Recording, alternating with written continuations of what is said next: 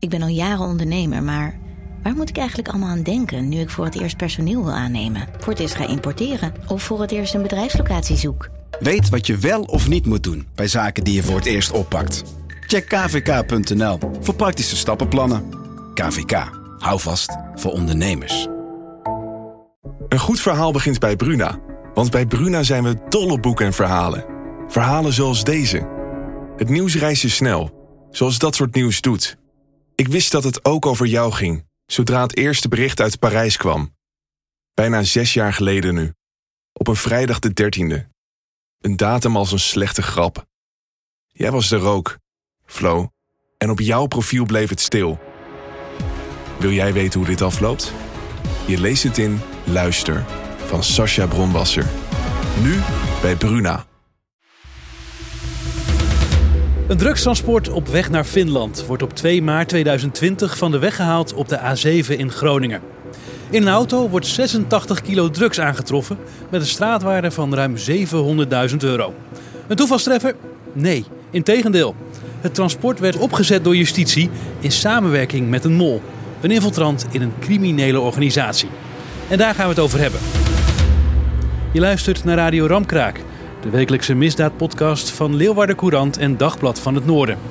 Iedere week praten de misdaadverslaggevers van deze kranten hierbij over misdaad in Noord-Nederland. Mijn naam is Jeroen Kelderman en ik ben vandaag in Leeuwarden met Wietske Koen. We zijn op het Vliet, uh, en daar zijn we niet voor niks, want hier begint het verhaal. Ja, dat klopt. Op 3 januari 2018 om precies te zijn. Dan uh, loopt uh, Justin hier. Justin uh, wil een tatoeage laten zetten. En hij loopt een bekende tegen het lijf. En vanaf dat moment uh, lopen de lezingen al uiteen. Volgens Justin zegt die bekende, dat blijkt een informant te zijn van justitie, maar dat weet hij dan nog niet. Die zou aan Justin hebben gevraagd van, hey, doe je nog wel eens wat? En daarmee zou hij doelen op, op, op klusjes. Drugshandel, uh, criminele activiteit. Ja, en de infiltrant die zegt juist dat Justin hem met die vraag benaderde.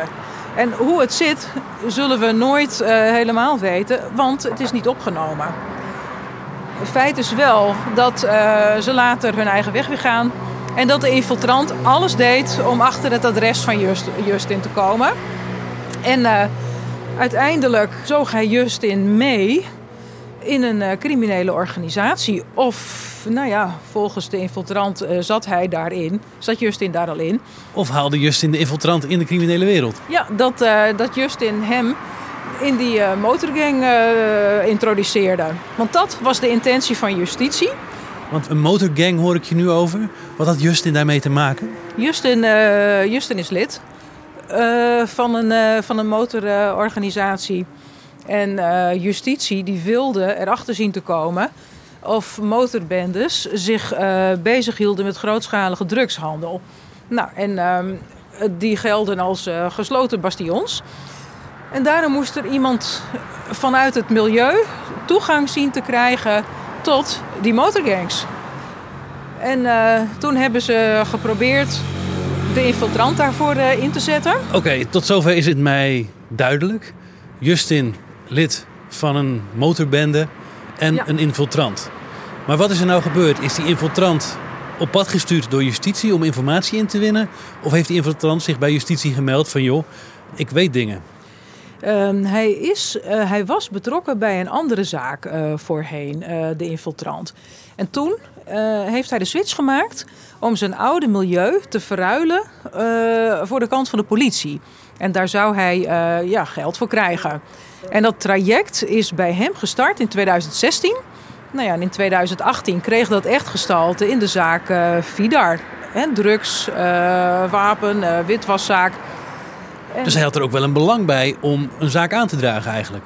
zeker, zeker. maar hij stond, hij begon als burgerinfiltrant. Hij moest contact zien te krijgen in de wereld van de motorgangs.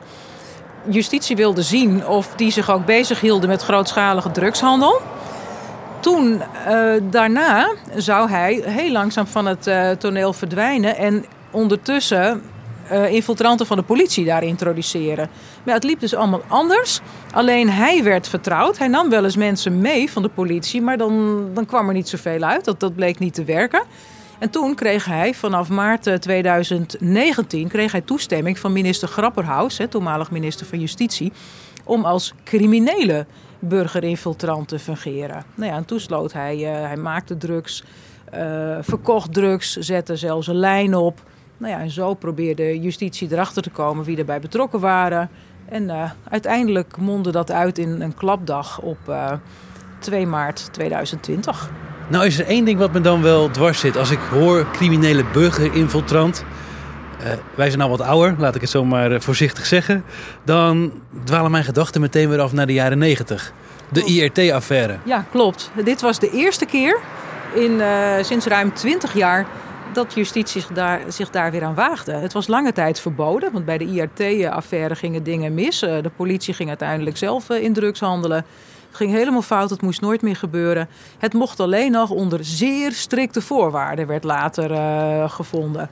Nou ja, en of ze zich daaraan gehouden hebben, ja, dat advocaten vinden van niet die hebben dat uh, tijdens de behandeling bij de rechtbank, hebben die, daar, hebben die ook benadrukt dat daar geen sprake van was. Je moest aan vier dingen voldoen. Nou, en één daarvan, dat was dus de ministeriële toestemming. Nou, daar zou sprake van zijn. Alleen, hij scheen al actief te zijn nog voordat die toestemming er was, officiële toestemming. Nou, er moest ook sprake zijn van een zeer gesloten criminele organisatie. Nou, en uh, advocaten zeggen van ja, de Friese misdaadscene is geen gesloten bolwerk. Dat is geen zeer gesloten groepering. Als er überhaupt al sprake is van, van zeer gesloten criminele groeperingen hier. Um, al die verdachten die hingen als uh, loszand aan elkaar, werd er ook wel gezegd. Dus, um, en, er zijn geen uh, gewelddadige incidenten of intimidatie uh, geweest. Dus er was een advocaat, uh, Jan Boksem, die zei nog van ja, de verdachten lijken in de verste verte niet op criminelen zoals uh, Taggi of Holleder. Dus dit, dit is echt heel wat anders. Nou, en uh, een ander punt is dat er sprake moest zijn van een, een kort traject. Maar ja, wat is een kort traject? De mol die werkte in ieder geval ruim twee jaar in de zaak Vidar. Ja, en, en is, dat, is dat dan kort? Nou ja, daar kun je je vraagtekens bij plaatsen. Dat werd uh, door de verdediging in ieder geval aangewend als, uh, als, als een punt uh, waarin justitie ja, gefaald had. Maar in ieder geval niet, nee, volgens hun voldeed dat daar niet aan. Enfin, in de zomer van 2022 buigt de rechtbank in Leeuwarden zich hierover. En die hebben daar eigenlijk 14 A4'tjes voor nodig om aan gewone mensen uit te leggen wat nou precies die beslissing is. En dat die beslissing is dat dit op deze manier wel kon. Want dat was uiteindelijk de beslissing. Uiteindelijk uh, werd, uh, werd dat, dat was het oordeel. Het was, uh, het was wel zo. De verdediging zei nog van ja, de inzet is onrechtmatig. Maar de, ja, de rechtbank besloot dat het zo wel kon. En die kwam tot, ja, tot een uitspraak in augustus 22. Ja, en dan wordt pakt Fietske het briefje er even bij. Ja. Want we hebben het over Justin gehad en over de infiltrant. Maar uh, hoeveel mensen zijn er in totaal bij deze zaak verdacht geworden? Nou, uiteindelijk, er zijn toen 28 aangehouden. Uiteindelijk zijn er 23 uh, voor geweest. Uh, er zijn vijf vrijgesproken. Dat zijn uh, voor het merendeel waren dat de partners van, hè, van, van medeverdachten. En ja, er zijn voor volgende week zijn er 14 van wie het hoge beroep dient. Er zijn er uh, een aantal, uh, de meeste zijn zelf in hoger beroep gegaan tegen hun straf. En tegen twee heeft het, is, ging het Openbaar Ministerie uh, in hoger beroep. Dus ja, daar hebben ze twee weken voor uitgetrokken. Het is weer een flinke lijst met mensen die weer voor de rechter moeten verschijnen. Wat, wat voor straffen hebben die in eerste aanleg gekregen, deze, ja, vooral mannen volgens mij? Ja, dat zijn allemaal mannen inderdaad. Uh, twee hangt ze nee, ze zijn veroordeeld tot zeven jaar. Uh, eentje tot uh, vier jaar. Twee broers tot vijf jaar. En deze Justin ook vijf jaar. Nou ja, en dan nog iemand negen maanden, tien maanden, één jaar, Dus ja, toch, je hebt, ja, het zijn toch best wel straffen. Ja, straffen die er niet om liegen. Nee. Hoe gaat deze zaak nu verder? Is er nu iets anders ten opzichte van ja, het verhaal in eerste aanleg? Ja, er, er, er is wel iets anders.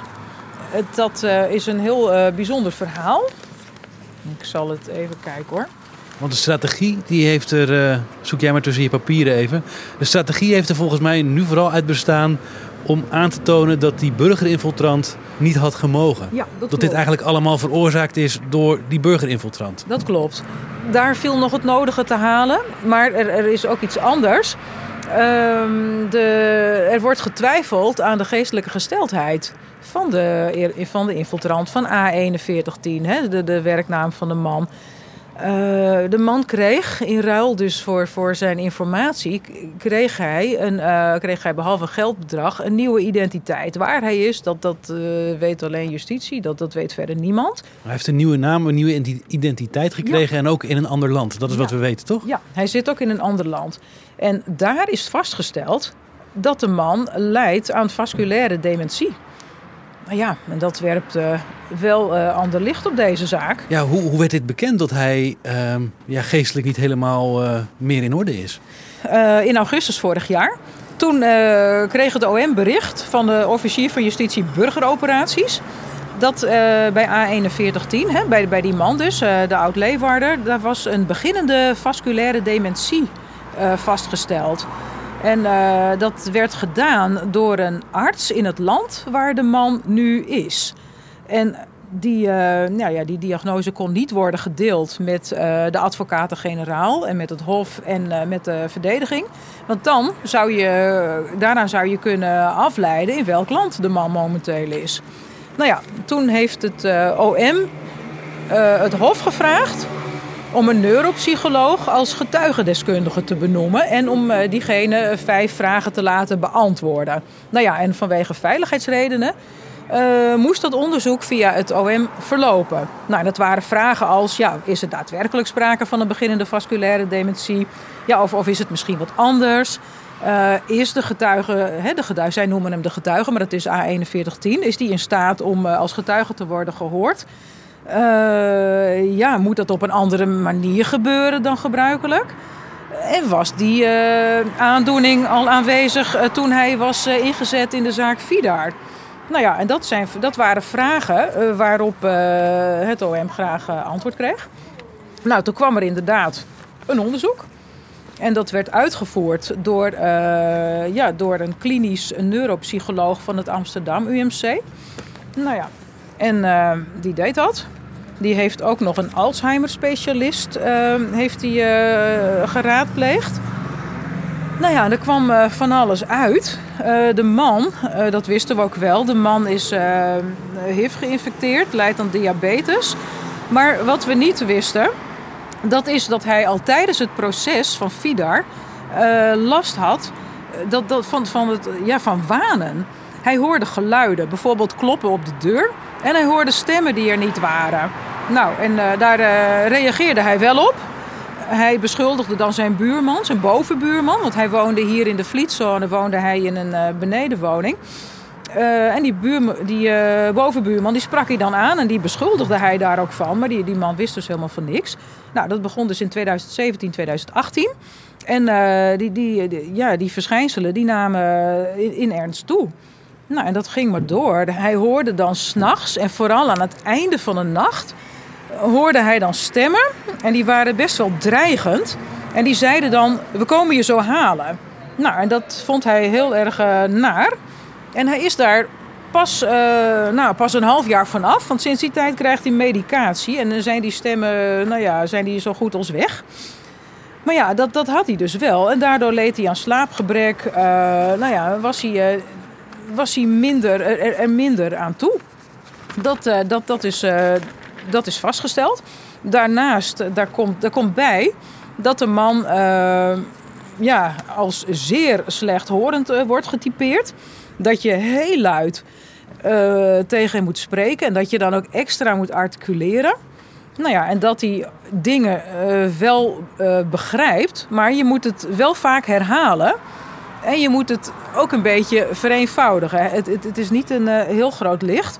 En wat mij ook opviel in, in, in die stukken, wat ik las, is dat uh, hij heel vaak niet zegt wat zeg je, maar dat hij gewoon denkt, oh je bedoelt dit en ik doe dit maar, want dat is wat ik denk dat ik heb gehoord.